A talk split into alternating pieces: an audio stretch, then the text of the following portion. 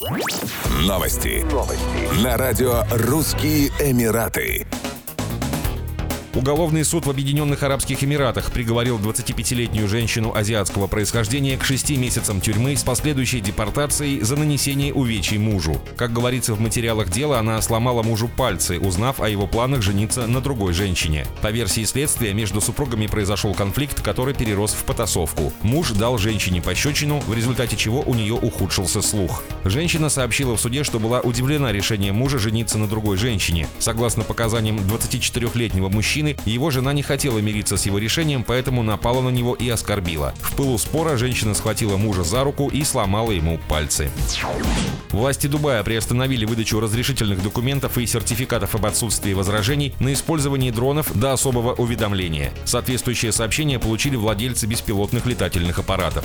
Просим обратить внимание, что рассмотрение новых заявок на получение разрешений на осуществление любых видов деятельности, связанных с беспилотниками, в настоящее время приостановлено, говорится в сообщении Управления гражданской авиации Дубая. Сертификаты об отсутствии возражений необходимы для управления дронами. Обычно такие документы оформляются мгновенно, однако в настоящий момент услуга недоступна. Документы действительны в течение одного года, если не указано иное. Напомним, 17 января 2022 года атаки беспилотников подверглись объекты национальной нефтяной компании Абу-Даби, а также строительная площадка в районе международного аэропорта столицы ОАЭ. В результате возникшего пожара три человека погибли, шестеро получили ранения.